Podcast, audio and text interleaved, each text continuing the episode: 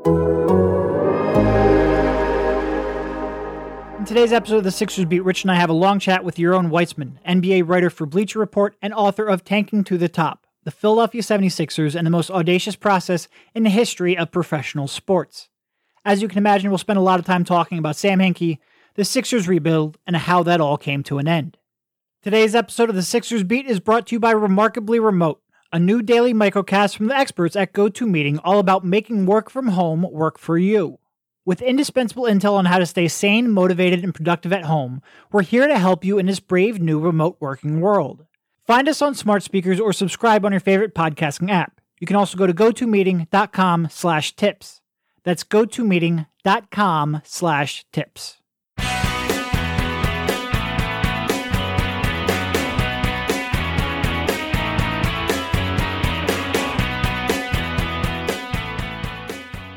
All right, welcome everybody. This is Derek Bodner, joined by Rich Hoffman on the Sixers Beat, part of the Athletics Podcast Network. This time we have not only Rich, but also somebody you have certainly heard here of uh, of late, Yaron Weitzman from Bleacher Report. Uh, more notably, at least for this podcast, the author of Tanking to the Top, the Philadelphia 76ers and the most audacious process in the history of professional sports.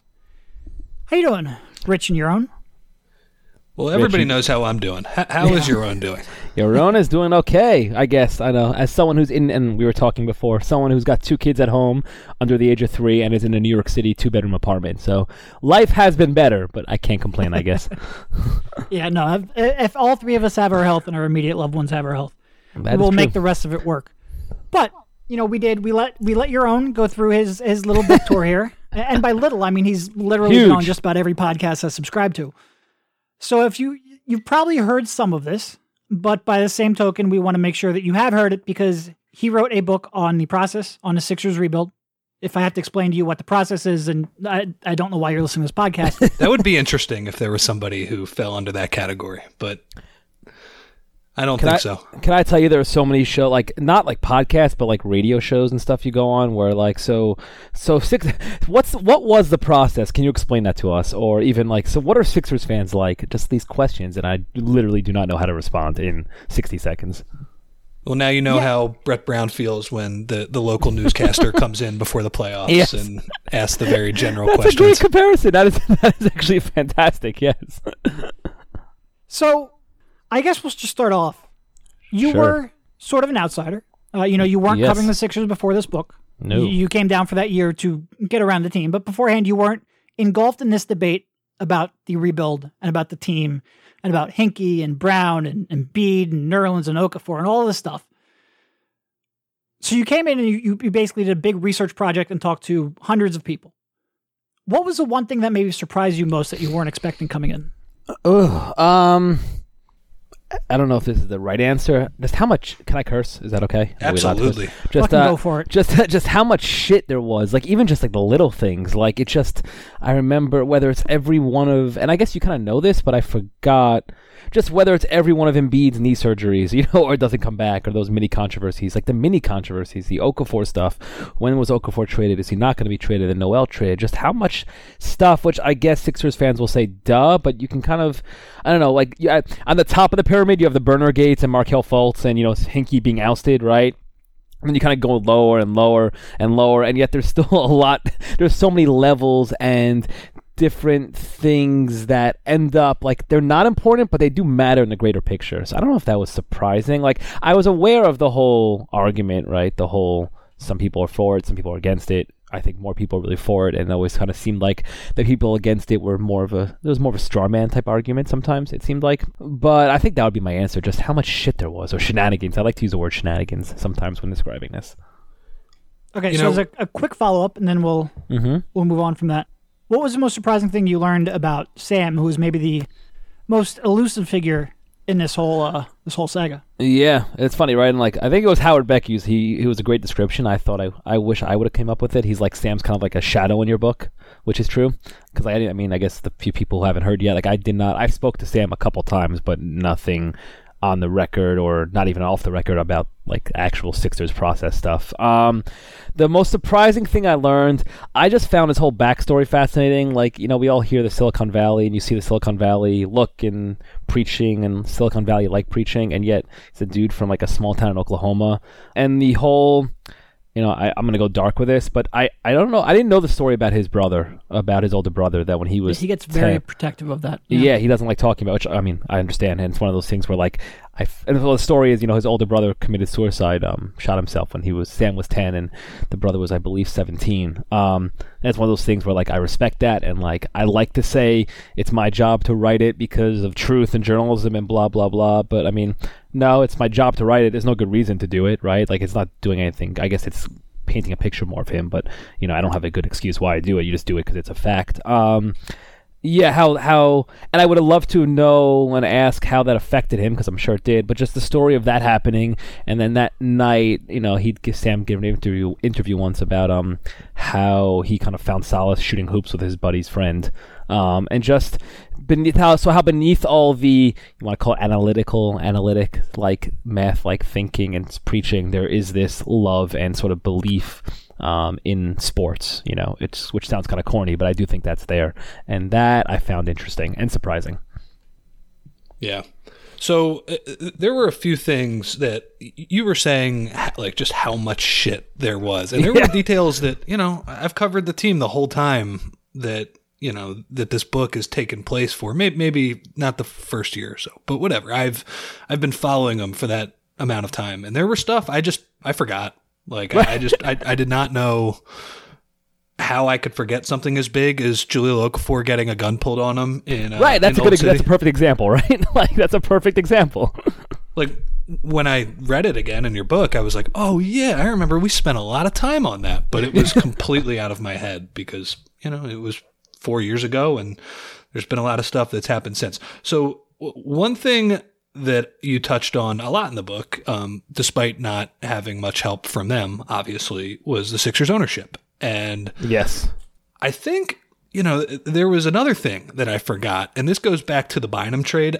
I think you, you wrote when when Josh Harris, after that season was over, said I would do that again. And mm-hmm. I remember at the time, Derek and I were saying, you know what? I, I get like I don't know what to make of Josh Harris, but that makes me more confident in him than you know he could have said a lot of things, but I felt pretty good about his explanation there because he was right because the team was not good and they took a swing and it didn't work. But whatever.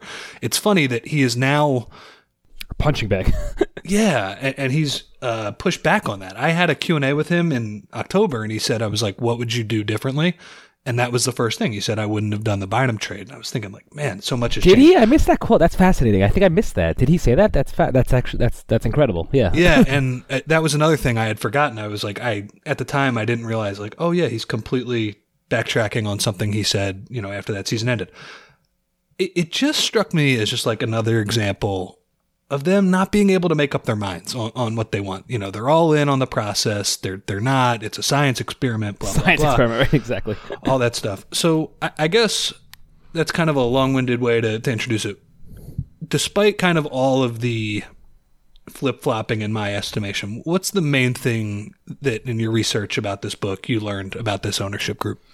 Ooh, um by the way, and I agree with you, and I do think it's funny. So, like, you know, it's easy to beat up on the ownership group, and for good reason, as we just saw recently. Um, they did start. They did get off to a good start, right? The things they decided, like even the Bynum trade, like you said, Harris saying that, um, recognizing that the team had sort of plateaued, right? Like those are all smart moves. Um, yeah, the biggest thing I just found Josh Harris and Derek. I, I tweeted this. Derek, I used the quote, which I love that quote, and he used it in the recent piece about ownership. I just found Josh Harris's um, his kind of arc from private equity, kind of passive in a way owner to I am now basketball guy and I care a lot about this team and care what people say, right? So Derek's quote was like that, you know, Harris said at Sloan last year. And I remember when he, the second he said it, I knew it was going in the book, right? That we own this $2 billion chemical company and nobody cares, but everybody has an opinion about the Sixers lineup. And I thought that quote was just so telling and representative of what him and other owners kind of think they all come in thinking they know, and you know the NBA is different. They don't know. It's a whole different business and a whole different beast. And these guys care what people think, what people think, what people say, no matter what they say. Um, they care a lot about that, and they hear the noise. Um, even this year, didn't Josh Harris this year mention like going on Twitter, which I don't know. He doesn't have a Twitter account that we know of, does he? But I think at Sloan this year, he said you know he goes on Twitter, hears the noise on, sees their things on Twitter, logs on. Um, so I just found that whole narrative, just basically the quote from you know when he buys the team, this is a really good business uh, opportunity. Yep. To now he talks like he's a GM. I just like that he's like talking about why Al Horford and and Tobias Harris are going to mesh well together, right? or like negotiating the Jimmy Butler trade. It's just an incredible transformation. Um, so that's the biggest takeaway I've had. That just the idea that this went from a passive group who was looking at it one way and really looking at it right? That's also the ironic part, right? They were they were really applying the private equity principles, which are not always great, but they were applying those to running the team, and those the good like in a good way, and the good the good stuff has sort of gone out the window now, right? They're kind of done with the whole process of results and you know all that kind of stuff. That's kind of done now. It's back to it's like you know it's like a fan running a team, basically, is what it is. Well, you have you have you also then have a, a quote in your book, uh, and this is a quote from another book, uh, "The Buyout of America." Oh yeah, this is they care about the future of their PE firms, not about the viability of the companies they buy. Which I think everybody wants to believe that owning a sports team is different than that. They don't view it as a typical company that they buy. But do you think that they are in this for the profit and because they saw it as distressed? And the Sixers, I think, at the time that they bought it, were the, the lowest valued team in the league, and they saw the league about to jump in profitability. Or do you think they truly care about winning and putting a product on the core that resonates with the fan base? Um, and I, I, I ask you this because I think you've now probably written the most extensive bit and done the most research Yeah. about this ownership group of, of maybe anyone. No, I think I think it evolved, but I think at first it was more of the you know own like own a team. They wanted to win. These guys are competitive, and like if you talk to people about Josh Harris, he's certainly competitive. Like even in the um, I love the story. Someone told me a story like in in let's say Apollo, the private equity firm, they have like full group you know company soccer games, and like there's a story about Harris like running over an intern, like trying to win or something. How which small I mean, that intern? right? Is the was helicopter a wrestler, on man. the No, field or not? By the way, for that. I believe on the field. That's a good question, actually. Um, that was, uh, you know, then then he asked for a twenty percent pay cut. No, um, so uh, so um, no, I think that evolved, right? I really my read on it is that I think they like being. Like I think they like going to Sloan. I, lo- I love Sloan as a kind of a backdrop to this, but like I think they like going to Sloan and parading around. Don't you just Sloan. love that the people from the Sixers that talk at Sloan though are Yes. Josh Harris and Scott O'Neill? Scott O'Neill, right? And they No- love it. nobody in the analytics department, nobody in that realm, but it's Scott O'Neill and Josh Harris. No, and I think they love. Don't you think they love it? Like I think, like otherwise, like again, go back to that quote. Do we care about Josh Harris? No. And again, I don't get why. Like, I don't know. These guys can get away with a lot more outside of sports. It seems like than they can in, right? So, like that twenty percent, like trying Sure. to get your salaries, your employees to take a twenty percent pay cut. Um, if you're running, I don't know, if you're if you're Apollo and you buy.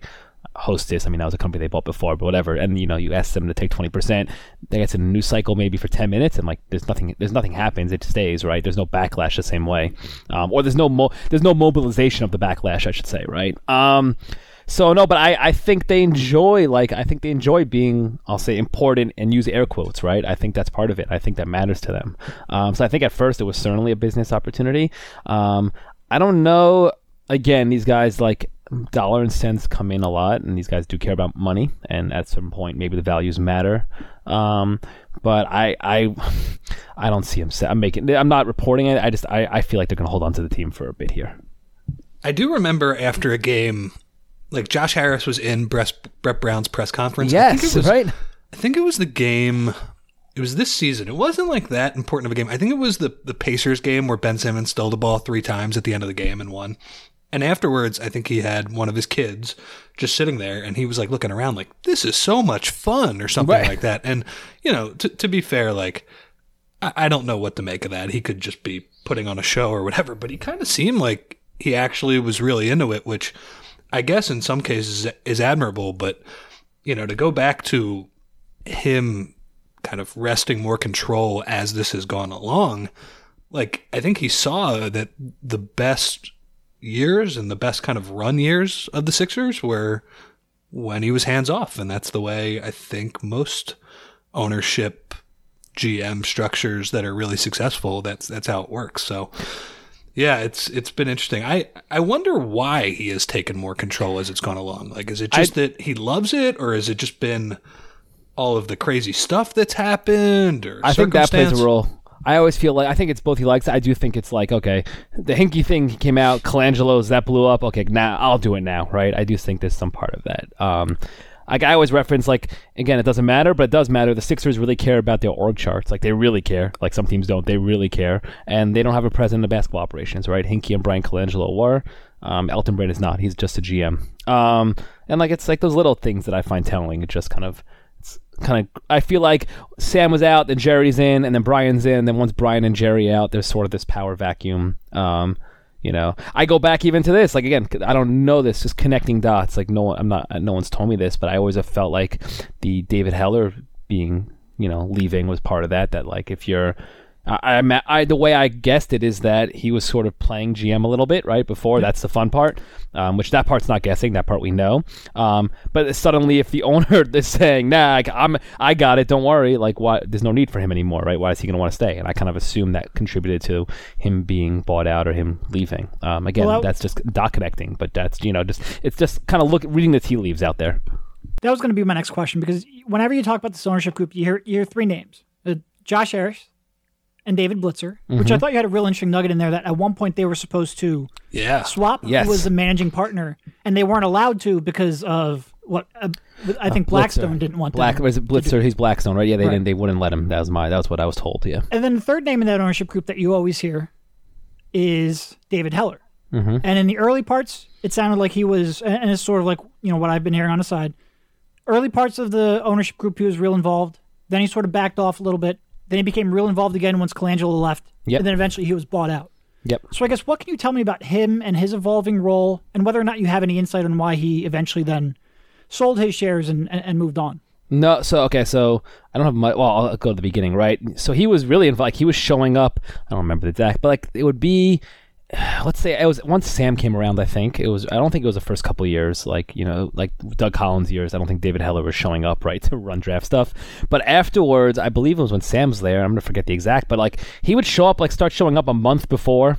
Um, you know, for draft meetings and things like that, um, which is not common. Maybe Mark Cuban shows up for draft meetings, but I don't. It's not common for like a minority owner. Especially, yeah, right. Especially when you're not one of the primary. Right, exactly. Um, and and like not one of the primaries. Like there are multiple primaries. Not even like you're number two on the depth chart, right? Like you're lower than that. Um, they would be. He would be on. Uh, he would be on. I'm gonna. I'm always gonna forget. I always forget what I used and whose names I used, and I'm not allowed to use. So, but he would be on trade call. Not trade calls. Like they would be updating. The Sixers analytics department would be updating him um, on things or giving him like you know once a month meetings and like here's what we're at, here's what our record is, here's some free agent ideas for things. So he was really involved. And he enjoyed it. And people say he kind of knew his stuff a little bit. Like it was clear he was familiar. Um, no one's saying he's like a scout, right? But like he was, you know, probably a knowledgeable fan.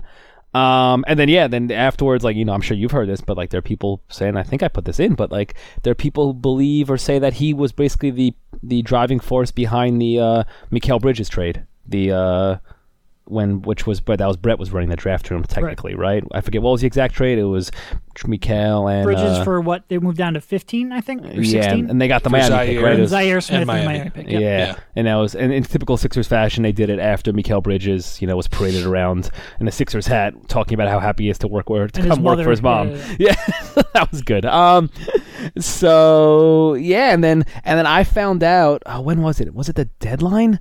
I'm trying to remember. So he left last spring, right? I found out.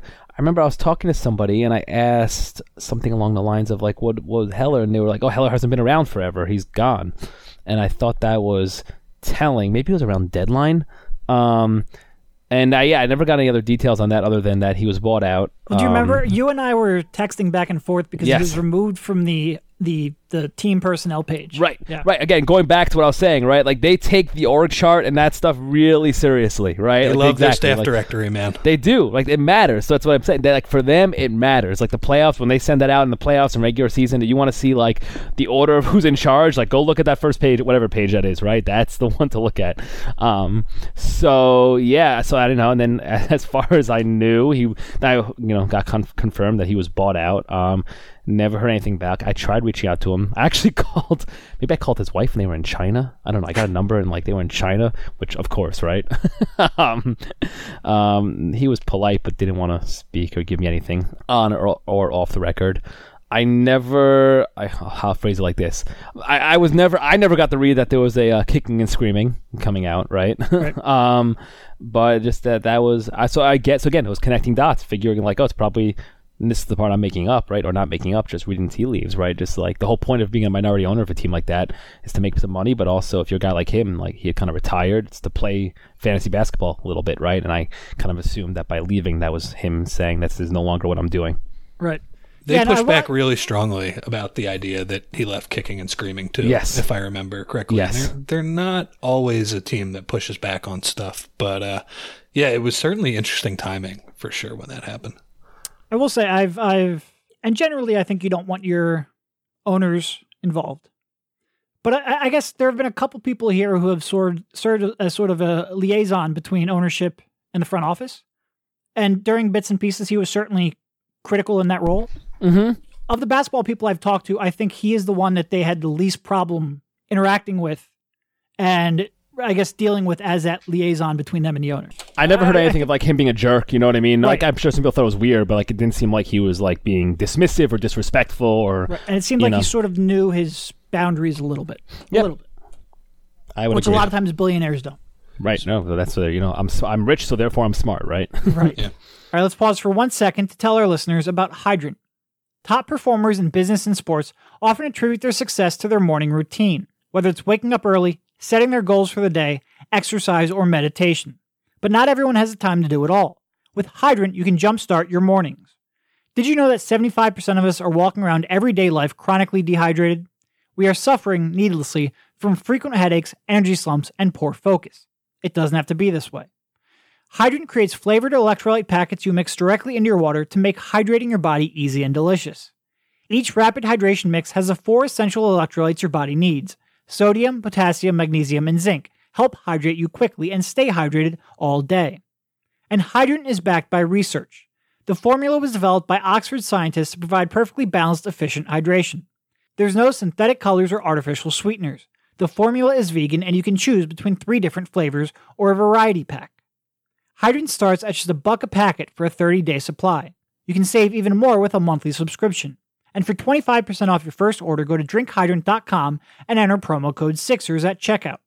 That's drinkhydrant.com and enter promo code SIXERS for 25% off your first order. Drinkhydrant.com and enter promo code SIXERS. And now back to the show.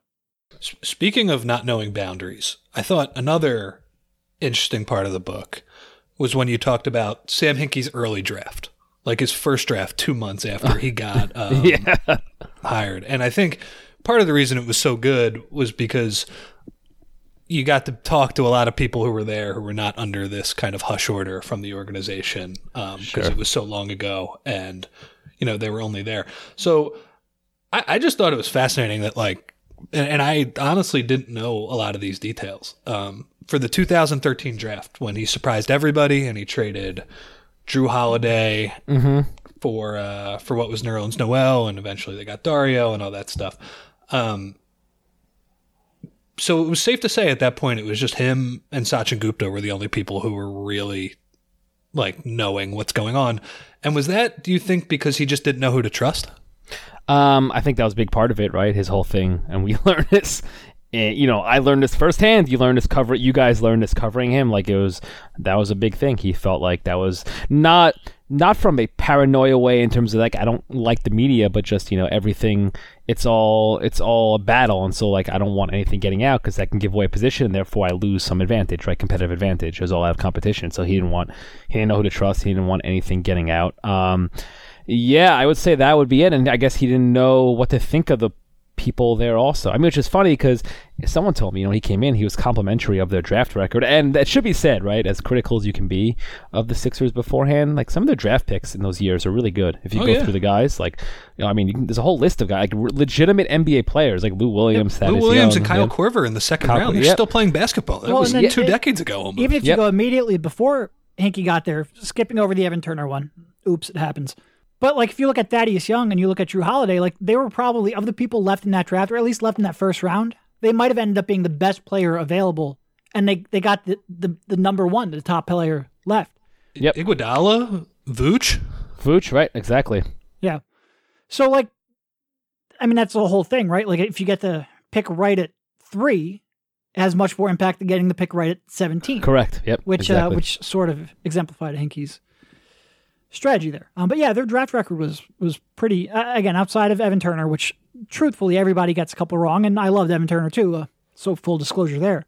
But yeah, I think their draft record was pretty good. Right, and he kind of so I, someone told me he complimented them, but just we're going to do things differently. Um, so I think it was that it was he was brought in pretty early, pre- excuse me, pretty late. Um, so there was no time to get used to to kind of get the lay of the land. But I would say the biggest driving force was just not knowing who to trust or who to trust from a um, from a you know who's not going to talk to a buddy or a reporter or something like that, and then also who to trust in terms of evaluation, right? because then years later he would like i mean there are funny stories in the book about like you know they would discuss okay what we don't know about this guy's left hand let's go break and the entire room goes break and like watches like 100 clips of like michael carter williams drive like you know taking lefty layups or whatever right It's Um, funny that they seem like they were on the opposite end of that spectrum. They were like, this kid's got a good shot before then, and they were actually making some pretty good picks with like not that detailed of analysis. It- it- right, it- that actually is funny. Yeah, it's um, which may be telling. Um, but I do think, and I think that was one of Sam's mistakes, right? Like just the people side, it gets taken too far in terms of some of the criticisms, and or I should say,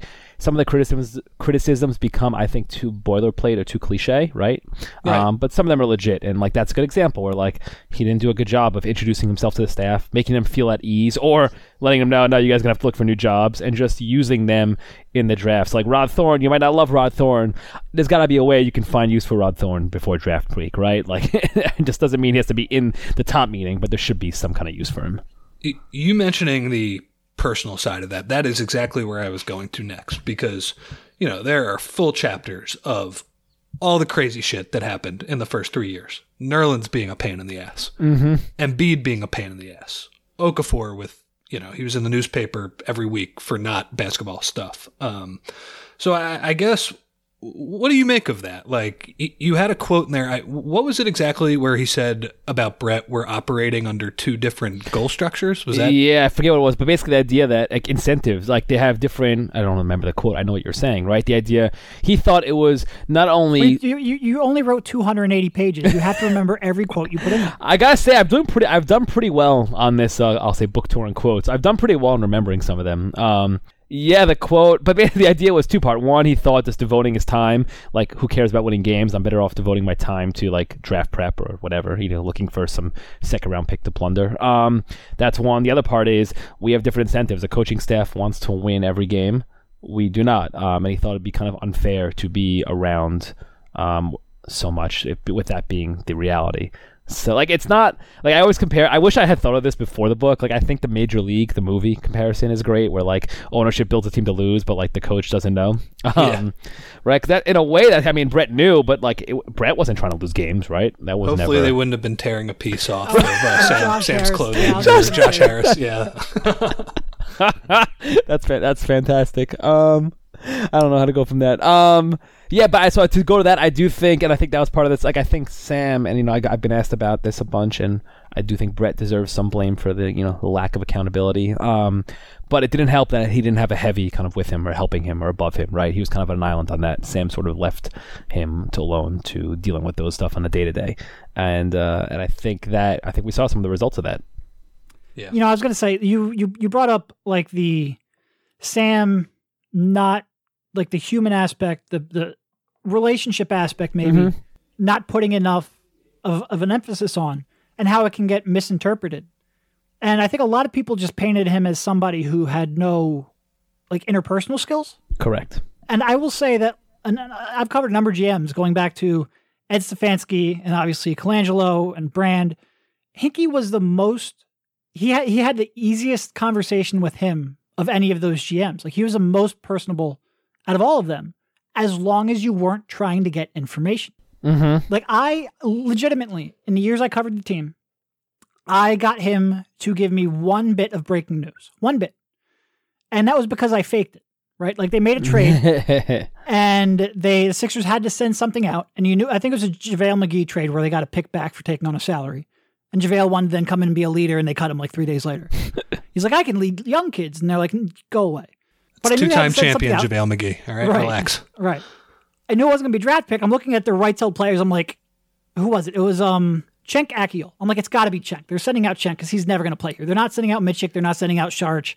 Can you confirm that Cenk Akyol is uh, the, the, the right it. player you're included? And yes, he confirm, quote unquote confirmed that. That's the one thing, one bit of news he broke for me, and that was I it. love it. I love it. So if you asked him for that, he shut down. There was nothing. He was not going to give you it.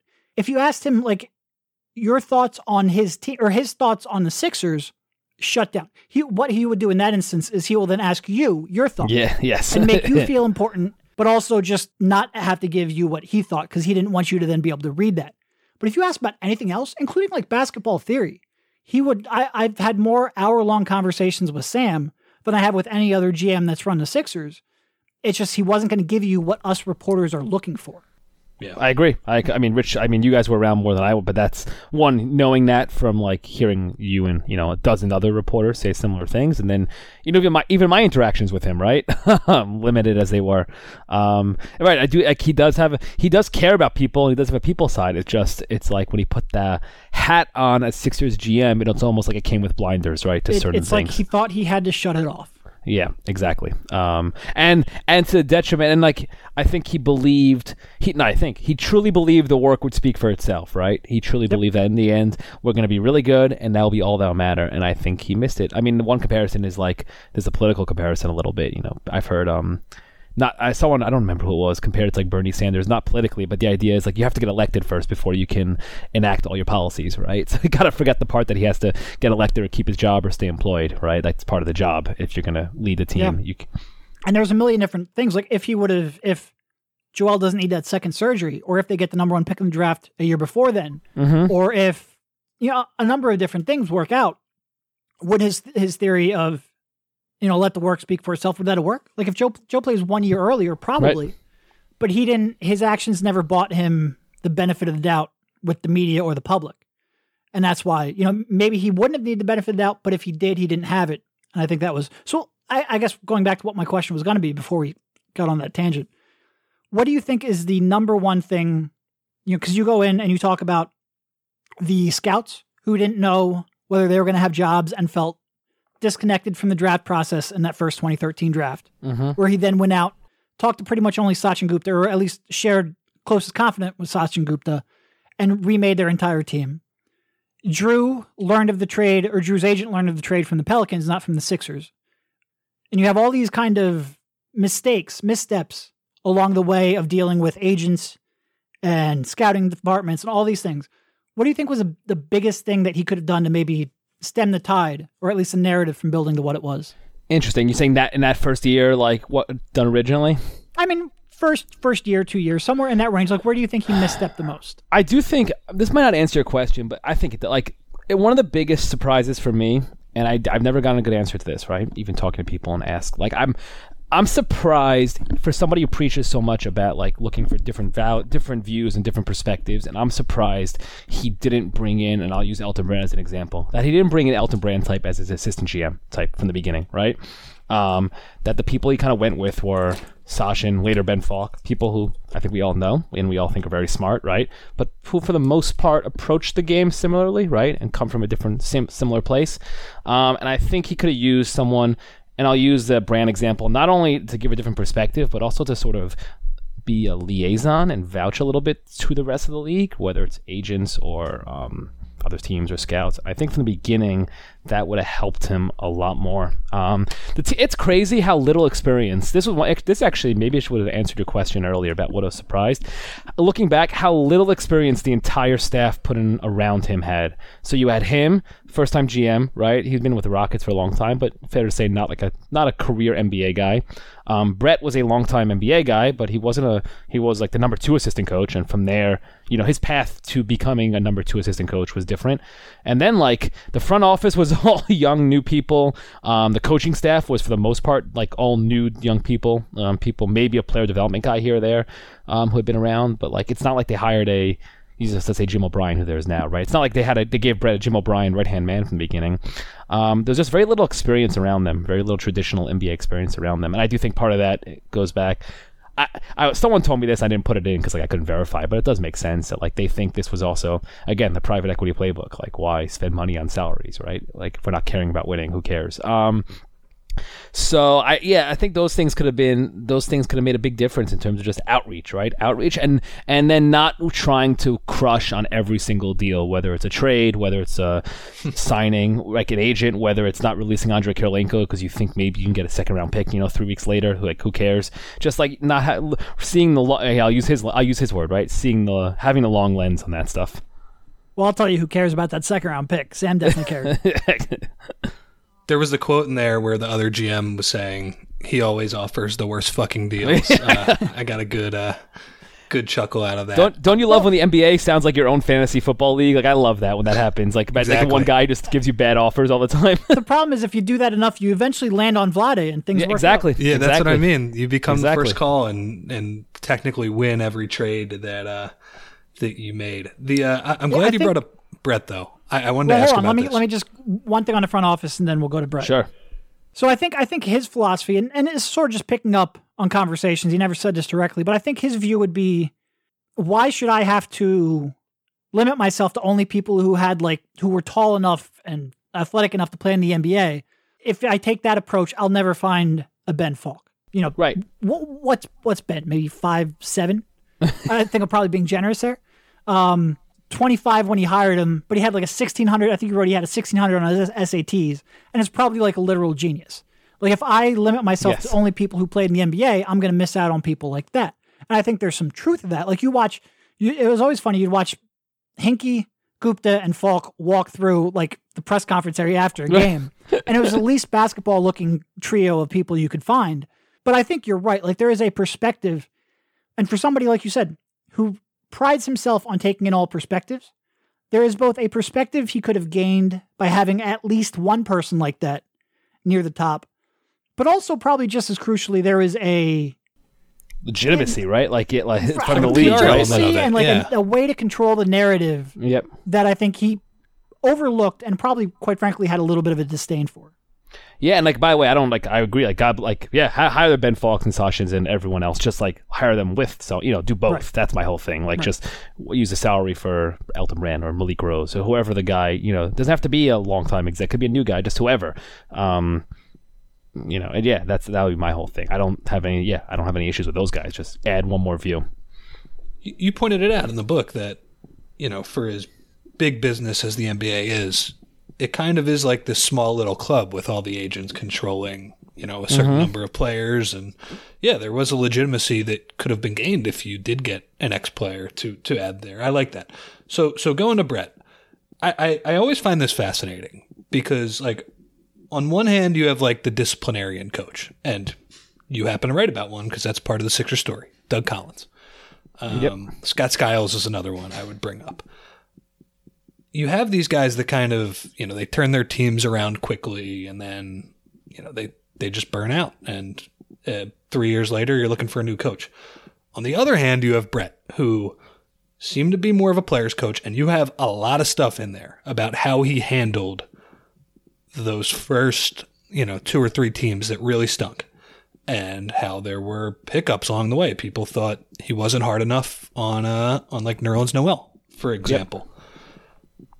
I guess just in general, from from all the reporting you you did, do you think there's a balance that he could have struck that was better, or or was this just kind of part of what you were going to do with the roster he was given? Maybe like he wasn't given enough veterans. That could have been part of it. Like I would say it it doesn't really matter what the record was at the end of the year because they were going to lose, you know, 60 plus games every year. It's just, there was no way around that.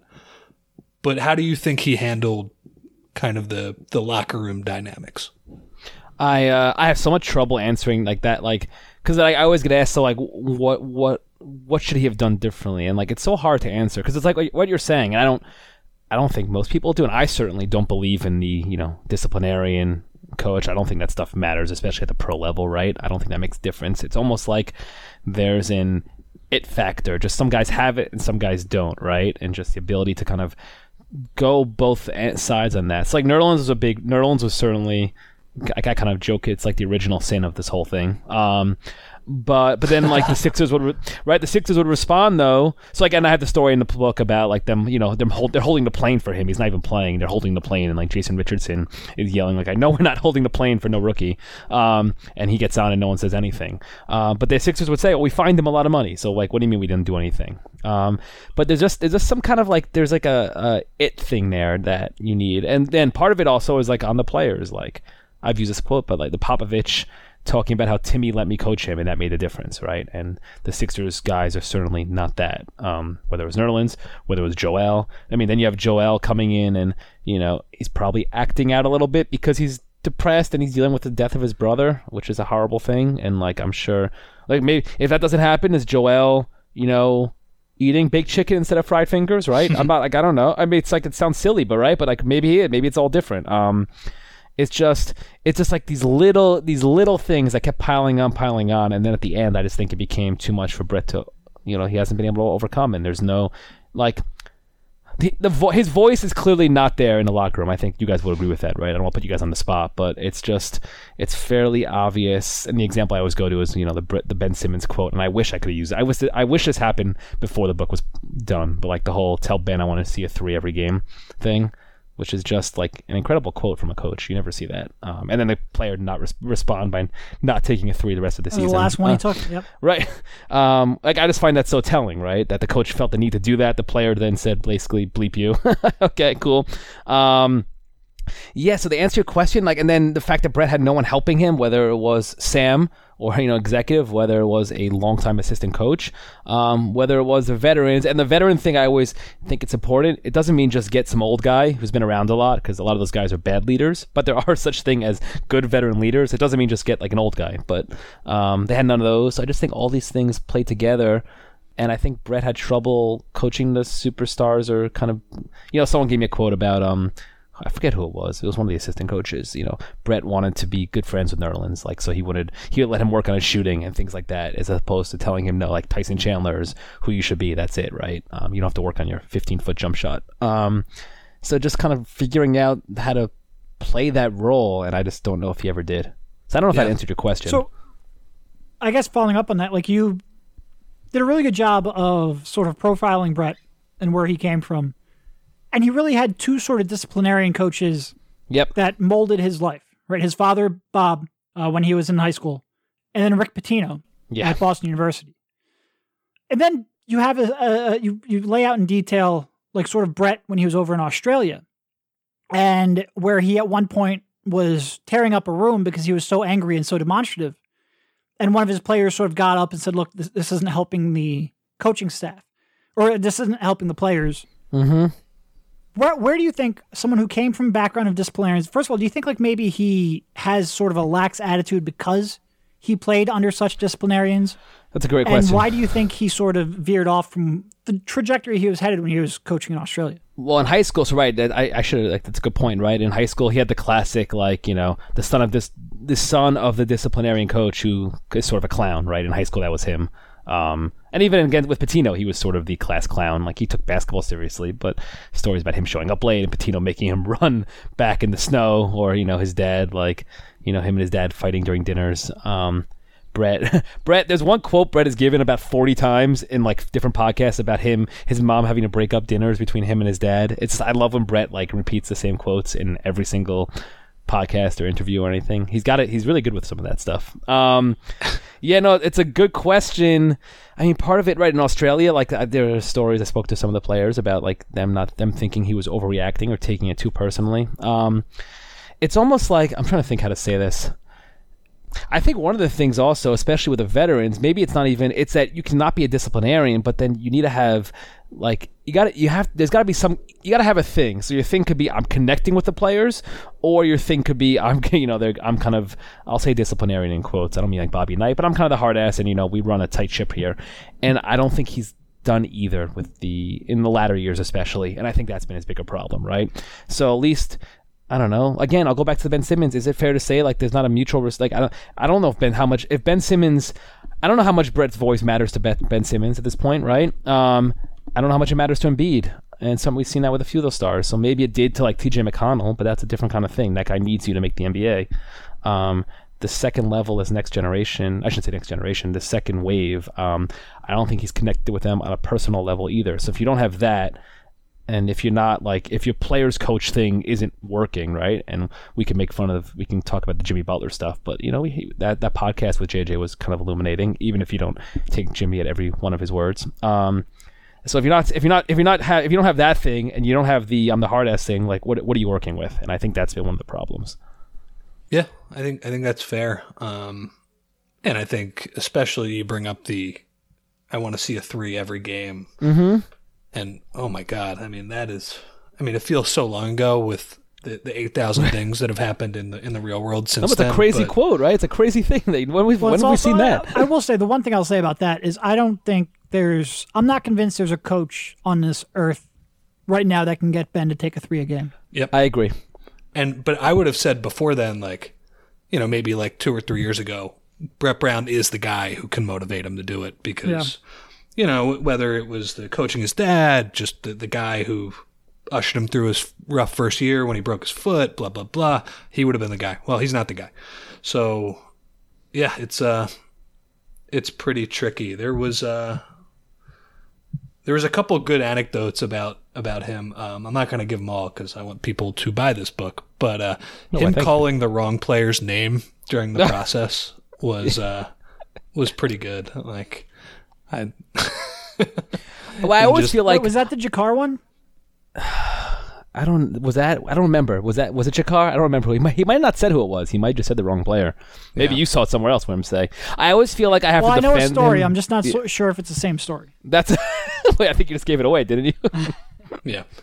The uh, um, the other thing I liked that you had too in there was uh, how Embiid can embellish stories because Yeah. you know you kind of talked about his backstory, and I was thinking Well, we was- all know the lion bit.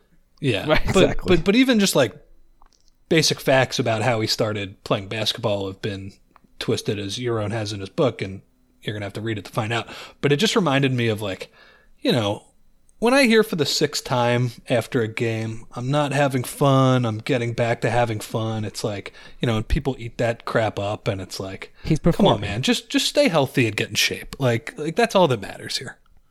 um, I would agree. He's he's he's a perform. You know, he's performing, and he's very aware of how he's being covered and like and the narrative. Right. He's very. I guess that's the word. He's very aware of the narrative. It, Um, it just frustrates me that he says stuff that like literally does not mean anything. It, it Right. like has zero meaning, and people still eat it up. And like people ask follow ups, "What do you mean you're not having fun?" and stuff like that. It's like, oh my god.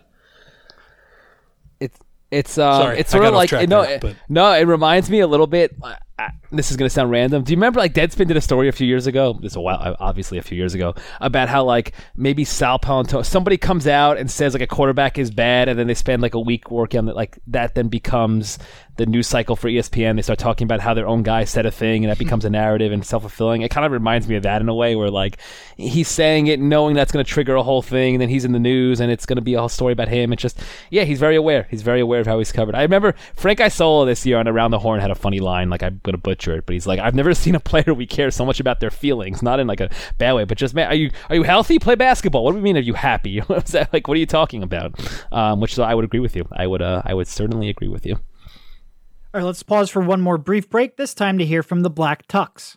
The Black Tux believes every groom deserves a better experience when it comes to finding formal wear, a suit or tuxedo, for their big day. Did you know the Black Tux was actually started by two guys who had one of the worst tuxedo fittings you can imagine? It turns out they aren't alone in this frustration. Just listen to these one star reviews from competitor tux shops that shall not be named.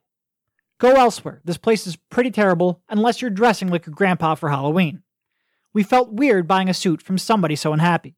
We were afraid his bad vibes might follow us to our wedding day, so we left. What I love about the Black Tux is that they have an easy online ordering process that brings your suit or tuxedo straight to you. Just pick a style at theblacktux.com and request a free home try on so you can feel the fit and quality before you commit. And if online isn't your style, the Black Tux has showrooms all over the country where you can find your fit and plan your look. From there, they'll ship your order two weeks before your wedding so you can check it out one last time. Talk about commitment. Whether you're buying your outfit or looking to rent, you won't find a formal wear experience or designs like the ones you'll find at the Black Tux. If you want your wedding to be remembered for the right reasons, order your suit or tuxedo at theblacktux.com and enjoy 10% off with code SIXERS. That's theblacktux.com, code SIXERS, for 10% off your purchase. The Black Tux, formal wear for the moment. And now back to the show. All right, so let's uh let's go to the This Starts Now marketing campaign. How does that happen? you know what's um So I, I, I guess for people who haven't read the book and who maybe Yeah. don't remember, just explain that this starts now and why that became an issue. Uh, I'm gonna and help me with the date because I always I always feel like I need a basketball reference page open February as I'm doing this. So that's and Michael Carter Williams is um so Scott O'Neill. I, I'm assuming fans here, the listeners here know who Scott O'Neill is. If not, Yes. Derek and Rich, you guys are failing the them. CEO Um, of the Sixers of well of Harris Blitzer Sports. Harris Blitzer Sports, right? And the Sixers, right? I think that's how that goes, right? I don't know. I think you're on It was both. originally just the Sixers, and then it grew. Um, he comes to Sam. He wants to do a marketing campaign. I don't. I, f- what was the other one? I don't remember what the old one was. Something like corny, like we're like here we build or what? I don't know. Something Together whatever. we Um, build, I think. to- that might have been it. Um, I always love thinking, and I'm gonna. This is kind of mean, but I just love thinking that like you know there are like five days of like four hour meetings like come pitching around that? these Yeah. yeah. these things. Well, but um, the, They're, the, the they're ripping the, cigs like Don Draper and, and drinking during. exactly. the other end of the coin is you spend no time on it, and then you end up with a podcast called the Sixers Beat. So I kind of like that though. It's it's straight to the point. Straight to the point, man. it works with SEO, so that's all that matters. Naming shit is really hard. Yeah, we could, you could you could have gotten rights to Ricky Sanchez. What's no, that? nothing, nothing there. I- um, look, they did a great job naming that. I, I I've told them that flat out. Um. Okay. Yeah. So Scott. So the okay. Together we build. He comes. He wants to do a new marketing campaign. This starts now. On it is going to be Michael Carter Williams, Nerlens Noel, and Joel Embiid. I believe are the three guys. Um. And he comes to Sam, and like a day before. Oh, sorry. Let me rephrase. Scott O'Neill says he comes to Sam a day before and says, "Are we good or whatever?" And this is right before the trade deadline. And Scott O'Neill says he um says that Sam says yes, um, and then they trade Michael Carter Williams like the next day, um, or two days like after. But I guess not probably not the next day, right? Probably a few days later because like the campaign was done, like there was no changing it. Uh, if you, my understanding is that I don't believe Sam was asked, you know, if this is a thing, you know, if this is uh, are we good here? I don't Right. necessarily believe that happened. Sam would Um, never be like, "No, we're not going to make a trade." Right, We'd exactly.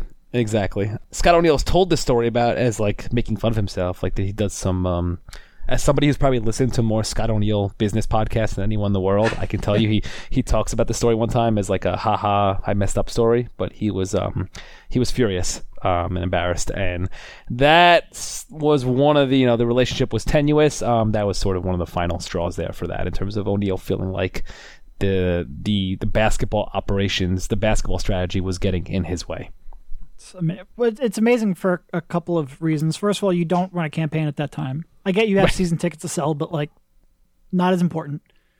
And the second thing is that was just a undeniably good trade. Right. no, exactly. Great trade. I- I'll never, I'll never, ever, I'll never forget that press conference because the a lot of the media won't get into names, but a lot of the media were just beside themselves. Like Well, they rookie of could the year. not believe that they traded the rookie of the year and left them without a point guard. It could like it didn't even matter whether or not Michael Carter Williams was a good point guard or not. Just team didn't have a point guard. They're gonna have to start this whole thing over. And it was just like we are looking at two different sports. It was mind boggling. Derek, here was the craziest part about it too. A lot of those same people, you know, we were. I think that was my first year covering games. So after those games, pretty much all Sixers losses at that point, we would ask like Brett questions like, "Is MCW shooting too much? Like, what's up with this guy? Is he any good?" It'd be like those same people, and then it was like, "How can you trade him? I was gonna say the same thing. Yeah. How can you trade him? You all know he was playing like crap." I mean, I, I don't know. Yeah, it was it was uh, when you look back at it now and where Michael Carter Williams is with his career, and look that uh that Lakers pick didn't end up being quite as good as we expected because it kept falling in that top three protection, and just long enough so they could make a jump, and I think it ended up what being tenth, but um just yeah. a yeah He, sh- so- he okay, should have so- priced in that the Lakers would be the luckiest lottery team in the history of the NBA. Right. And even so, by the way, the 10th pick was a great haul for Michael Carter Williams, who stinks. So Can I, wait, can I interrupt? Can I tell a story? Well, just quickly Yeah, how I over I It's overheard. your podcast. I mean, it's, yeah, I mean, I, I say it truthfully. This is your podcast to promote your book. No, I love the. Uh, I, I have a in my epilogue. I didn't. I kind of. I basically stalked Hinkie around Sloan Conference last year, and I heard him. I overheard him ask a friend in NBA and someone else in the NBA. You know, is MCW still in the league? Which I thought was hilarious. Um, so I Yeah. figured I'd add that part. And by the way, that's a fair question because sometimes I forget too. yeah, So, would you say that that was when Scott, like when the relationship between Scott and Sam was pretty much untenable at that point? Is is that fair to say? yeah, um, yeah. I would say so. And I just, I mean, again, I don't know the exact like the timeline of it. You know, I I believe you know Scott. It's I mean it's pretty um it's fair to say he was certainly you know he was connected to the league office and obviously connected to Sixers ownership, so he certainly was in touch with both you know both ends in terms of his um issues. And I love the um. I'm patting myself on the back here, but just the anecdote of him, I'll tell like him pitching StubHub to sponsor the team on jerseys and telling them that don't in 2015 in the fall of 2015 he's telling them that by the time jersey sponsors are allowed in the NBA a year or two from now don't worry the Sixers will be really good so we don't have to worry um, which is like again Sam Hinkie never timelines was a no no right um, uh, so I'm pitching that, and then not mentioning that I asked the StubHub CEO, "Oh, what would he say about Sam Sam Hinkie?" And the guy goes, "I've never heard that name before. He never mentioned it. I don't know who that is." Which I thought was pretty amazing too. Like, but in general, usually mention your GM. Um, by then, the process was like a thing. Sam was like a thing. To in that situation, to still not mention Sam is pretty um, telling. So I think that, yeah, I would say that certainly summarizes it. All right, so you, where do you think the last straw was? If, if that was the last straw with Scott, where do you think the last straw was with Josh when he really became convinced that they needed to make a change? Uh, Okafor. I think it was the. Uh, that's at least uh, that's It's how it unbelievable. to me. The worst player of the bunch and the, the least consequential was the straw that broke the camel's back. Well, Yeah, here's here's here's uh, and again, this is your own podcast, so I don't want to speak too much. but the amazing thing about me and about how that narrative built up, two of the three incidents that Okafor really got in trouble for. There was a speeding ticket over the Ben Franklin Bridge. Mhm. There was the gun being pulled on him in South Philly, and then there was a fight in Boston. Mm-hmm. The gun being pulled on him in South Philly happened before they played a game. That was, I think, that was the day that training camp broke. But people looked at that and said, "This is a young kid who can't handle the losing." Right. He hadn't lost a game yet, but because that didn't come out until weeks or even a, I think it was probably about a month and a half after it happened, because it, it took long to come out, it just piled up. Like, oh, he's acting out because he can't handle losing. When that and the the 102 over the Ben Franklin both happened before he lost a game, but it was Right, still no. used as well. This this program's out of control. We got to fix it. When that was It really just a kid out of control. I do. It was. I do think the. I do think the leadership vacuum affected that as well. Right. Um, Well, I, you mean like leadership, like somebody speaking out to it, or somebody there to help Okafor? Uh, the latter, yeah, the latter. Um, and I don't necessarily. It does again, it doesn't have to be a veteran. It could be anyone. It could be Sam, right? It could be somebody. Um, and there's a lot going on there. And you know, I put in the book like Okafor had his own demons. Um, you know, saw his mom. His mom basically died in front of. Not basically, Sure. his mom did died in front of him when he was nine years old or whatever, which is horrible. Putting together those. Qu- it's funny. One of the most, just from a book writing perspective, like seeing, laying out, and this is one of the things with the Embiid chapter, and you start noticing discrepancies. But then stuff like Okafor, when you see all these things put together, like when you print out every article he's ever done, you know, every profile on him ever, and you see the quotes side by side, and it starts to paint a picture. And like seeing, oh, his mom died, and then ten years later, him telling Chicago Magazine, yeah, my biggest fear is someone else dying, and just like these little things that there's a keep repeating, and it's like, oh man, this guy was really, understandably so, but really haunted. Um, and I, I did not have a lot of this, but I mean, his father was not a in the book, but his father was not a uh, great um, I mean, daddy of a pro. Yeah, exactly. A great mentor figure. How do we put that, right? um, so, so yeah, but that so the the TMZ video. I think it was the Okafor the TMZ video was the one that kind of you know the NBA called Sixers vice the Sixers security and like saying Adam Silver. Adam wants to know why the team why one of his players is on TMZ and no one from the team is called um called the league And, office. and that is the one. Like if, if like I'll say two of the three incidents had nothing to do with losing. That one I'm sure did. mm-hmm. Like yeah, if, it if was they win that that game, are we Thanksgiving talking game in about any of Boston. this? Probably not. and it's also like everyone knew this was a thing. Also, like eh, by again, you're, you're talking about how the, the the incidents were in October. Like the Sixers know that stuff's happening. They knew the drinking and the, was a problem, and the fact that it just wasn't addressed, I think, was one of those things that scared the league, um, and scared the league from an image perspective, but also from a humane perspective. Right? They were they were. I think there was genuine concern. I know there are people with the Sixers who were genuinely concerned and frustrated with how you know Okafor wasn't things weren't being addressed in a way they thought it should be. Um, but after that, I mean, Josh Harris brings in lawyers to depose um, Hinkie, Brett Brown, the Sixer security guy, Al. Mum- I mean, a few people just to depose him about the whole situation. Like that was kind of, and that's kind of you know that was it basically. So should we get to Markelle Fultz? Yeah, I guess. Yaron? Discuss. yeah, because I'm not. I can't. I can't. Uh, what, what, what, what do you? What- what Okay, did you what, learn? I can. What did you got? What what did you find most interesting about the Fultz stuff I have? Well, I do think, and, and this has been reported in some other places, but I do think the kind of behind the scenes stuff, and, and it was similar Tell to your what kid you, we said hi. He wants to make his podcast debut.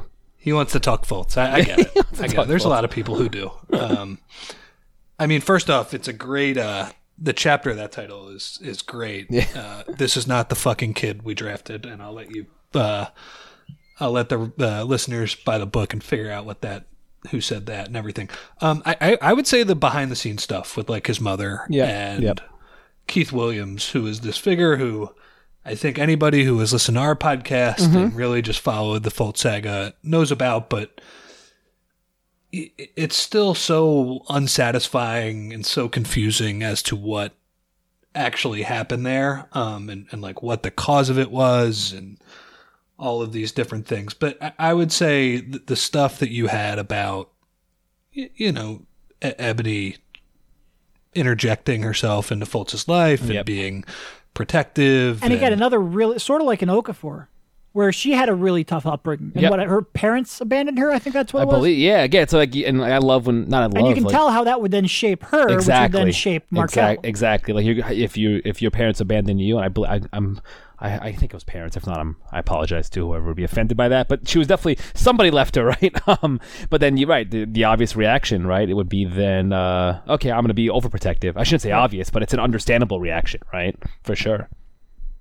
That being said, some of the reported, you know, listening in to his apartment, like things like you that that would be tough on a kid. Yeah, for sure. Who's we forget is was what nineteen at the time. 19 and the part I always add is went from, you know, he wasn't like groomed to be a number one pick. He went from like he was he was playing JV basketball as a sophomore, right? It wasn't like Ben Simmons who I think from the age of 13 was ready to uh was ready like was preparing to be in the spotlight of a number one pick. Mar- the Fultz family was not like that at all. This happened fast. But you did say now there was a no look he he he did not shoot well at the Sixers workout. Were you That at- were you guys we at saw that? that? I remember tweeting out it doesn't matter. He shot like I don't need a workout to know the kid can shoot. Yeah. we were there. Yeah. Oops. Uh, yeah. um, and then he went and he went to summer league and he played well in his what Yeah. two games I think there. He Yeah. averaged twenty a game. As you pull up Jimbo. Was making shots. His shot, the form was different than it was in college, Mm-hmm. but it was not yet disastrous. And I think I had a quote from Lloyd Pierce here, where a week later, or or whenever he was allowed to start playing again after his ankle injury, and he just uh, something something along the lines of paraphrasing, "The kid can't fucking shoot." Yeah. I'll be clear just so he doesn't get in trouble. That was relayed someone told me Lloyd said that to them, right? Okay. How about that? Okay. what? Did you ever get any indication what in the bleepity bleep bleep bleep happened between that ankle injury and early August when he was getting back into it? the the best indication I got was that the ankle injury, and I think I put this in right, like he sort of goofed off, was shooting around and goofing off and shooting around a little bit while his ankle was maybe in a boot, whatever, while while staying off his ankle. And the people, one of the hypotheses is that sort of led to like a not not a short circuiting, but that just altered the muscle memory a little bit, right? Um, which I think if you've played, like anyone's played, like if you if you shoot differently for a bit, it can mess with you a little. Like if you, Well, I think especially like let's say hypothetically speaking, yep. you shot a certain way in college, and Markelle was not a natural shooter coming through high school. Like he sort of became a shooter late. So you figure a lot of work was put in late to refine that form. Mm-hmm. Then maybe you come into the NBA and you're trying to take a step back to a further three point line and you alter it a little bit. And maybe mm-hmm. that's what we saw during the workouts. Then you go to summer league and you've been working on that, but it's not quite muscle memory yet. And then you goof around and maybe it can have a more drastic impact. I don't know. It we're all just throwing theories out, but it is still the strangest thing I've ever covered. Right, that would be right. That because that afterwards, like some of the, and again, I'm always hesitant to draw A to B, but there were some of the family stresses that I think I'll put words in your mouth. Like I think we, we all agree probably contributed to what we see now, right? Or Sure. the complete breakdown, which I know Fulton. This is one of the things that's been difficult, right? Fulton and his entire camp seem um, they refuse to even acknowledge a possibility that anything happened other than a shoulder injury, right? To even like entertain the notion. Um, so it makes it difficult Uh, to talk about. depends on which part of the camp you talk about. Well, to. right. If I should, I mean, Fultz and agency. How about that? Yes. um, Fultz and Raymond Brothers' his agent, right? And um, yeah. So, but so, but some of those stresses came like again. I've had those like kind of later on after summer league. So the best, the best guess I had was kind of what you're saying, right? That you know, there were some things with the shot, and he hurts himself and goofing off, and something of the some of the muscle memory or technique is altered a little bit, and he didn't know how And to there's- gonna come back from it. Probably some pain, and then he lost confidence in it, and Yep. it just snowballed like I've never seen anything snowball in Yeah. my life. And it, part of the, the, I think part of the problem, both for him and also then covering this story, is that everybody was out to basically say it wasn't me, and it seemed like everyone in Yeah. his life, from the Sixers to the trainer to the agent to Markelle, wasn't me. And I, will- will say this, and and and you know, I don't think Keith Williams is blameless in this, mm-hmm.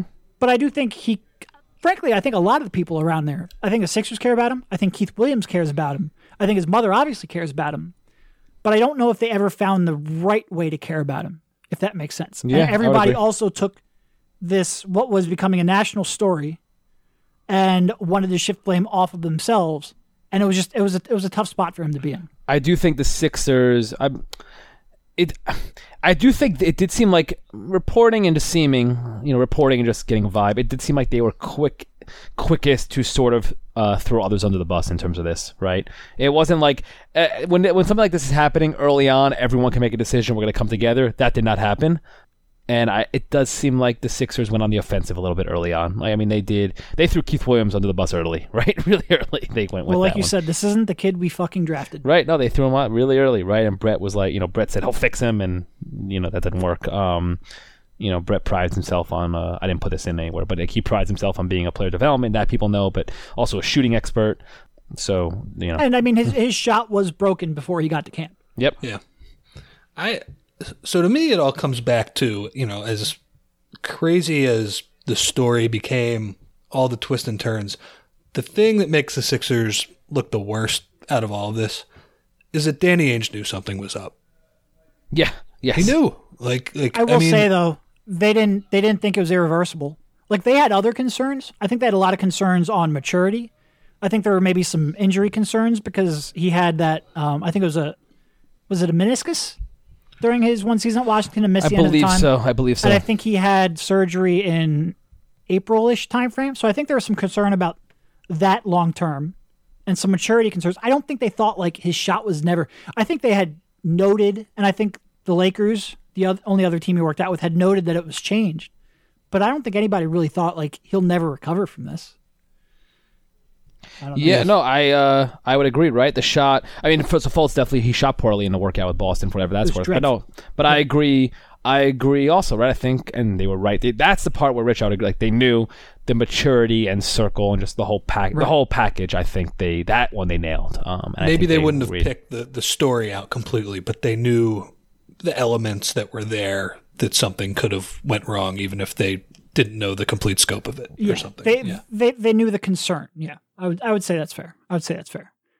All right, so I guess two things, and then we'll let you go because what I thought would be about a 35, 40 minute podcast, we're now on nearly 70 minutes of podcast. That's amazing. Let's keep going, man.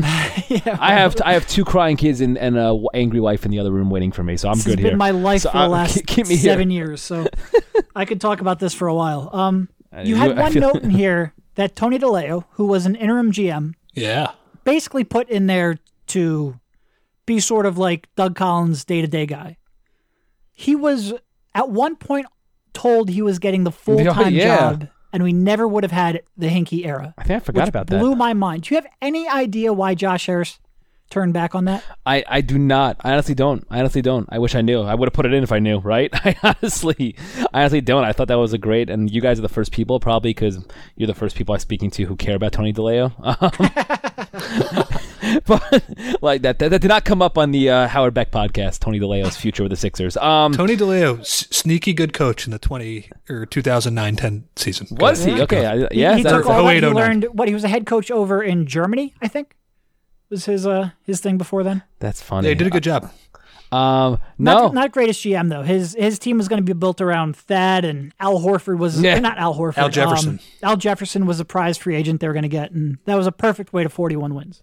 Um, well, I don't know. Like, I know I found it fascinating that like Harris and Blitzer, they had DiLeo and Th- Rod Thorn, that Courtney Witte, who was another longtime executive for them. Like, they were kind of shuttling up to um, Collins a little bit too. They would be like shuttling up to New York City, taking the train up to New York City like once a week to sort of pitch their vision on the Sixers. And yeah, DiLeo. All I know is DiLeo was told he was going to get the be a job. He was excited, and then one day he was cold. That never mind. what happened between then? I mean, we know the Sixers had spoken to Sam Hinkie the year before, right? Um, I think Pablo Torre was the first to report that, right, in that feature. Well, I shouldn't say the first, Yep. but the most notable to report that. Um, but no, yeah, what, what, like, what changed in those decisions? I, I wish I knew, man. I wish I knew. I don't, I do not know. But yeah, I did find that fascinating that like Tony DiLeo was excited and ready to take over, and then uh, he got a call saying we're going in a different direction.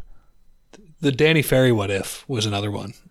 In Which there. one? Because he was which the the the Yeah, first 'cause time or the second time. What back then, and then also he was going to be co side by side with Hinkie. Mm-hmm. That's the one I'm talking about. The second one. Yeah, they tried. you they think- legitimately 'cause tried. It seemed yeah. like it seemed like of the possibilities, that was the one Hinkie was most receptive to. He was Like- open. He was open to. And like, I don't think he was thrilled. He was like they spoke, right? He was like he like they had legitimate conversations about that, like about how would this work. And again, org charts, but going through and they they the problem is they spoke for too long and it took too long.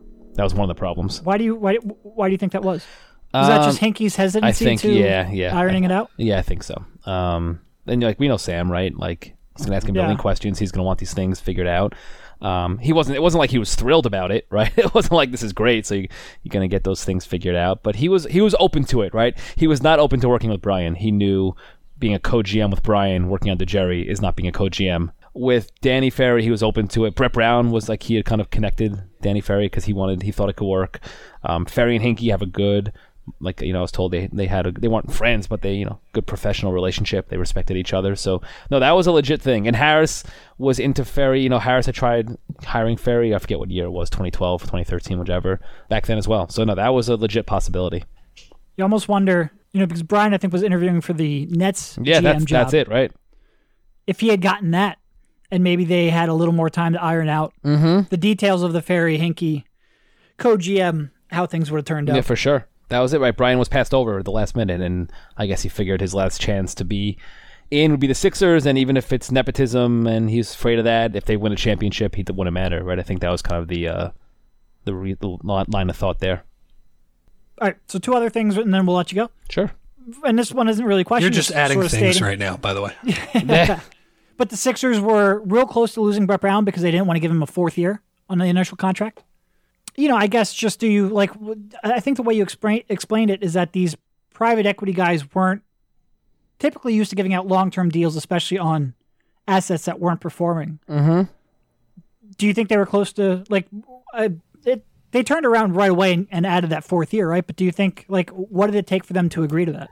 For which one? In terms of Brett when he was first brought in? Right, the first four year deal. Yep. That you know what? I don't I don't know the answer. Like I'll, I'll preface that, which I guess you're not supposed to say when you're being asked about a book you wrote. But no, I don't know. That's a good question. Um, I do think it was just.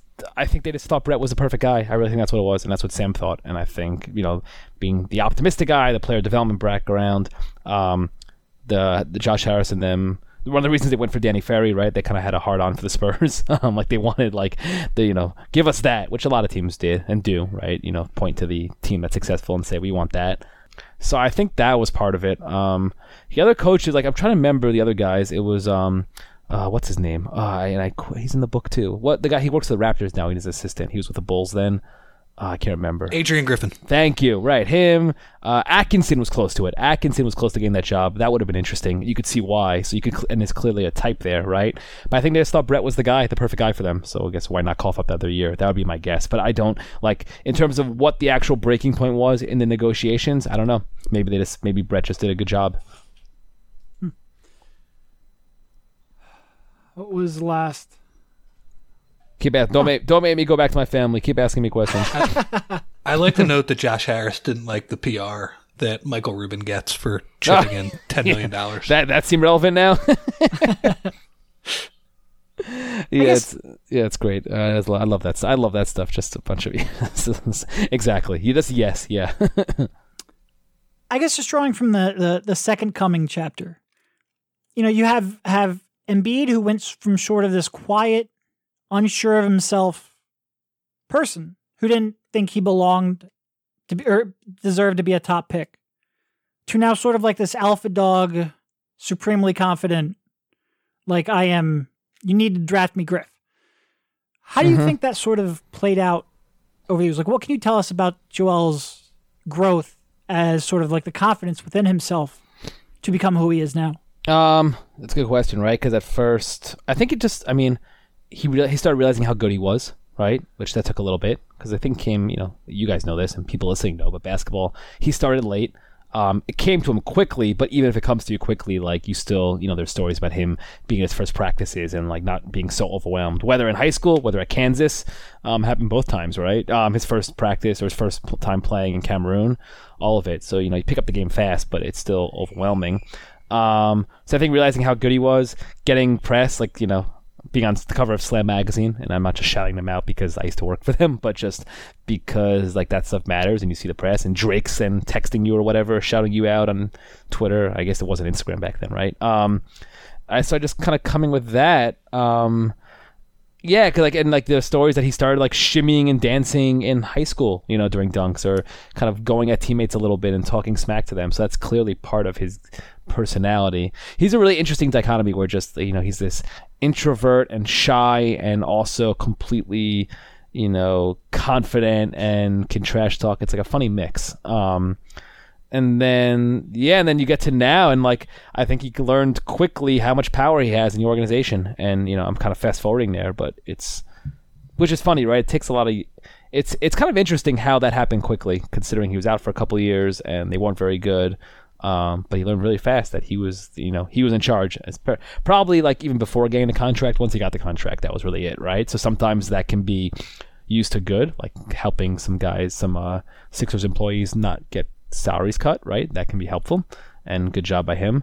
Sometimes it's not great, you know, where his, you know, his conditioning is um, not perfect, shall we say? Not perfect. Boy, I want you to write my book.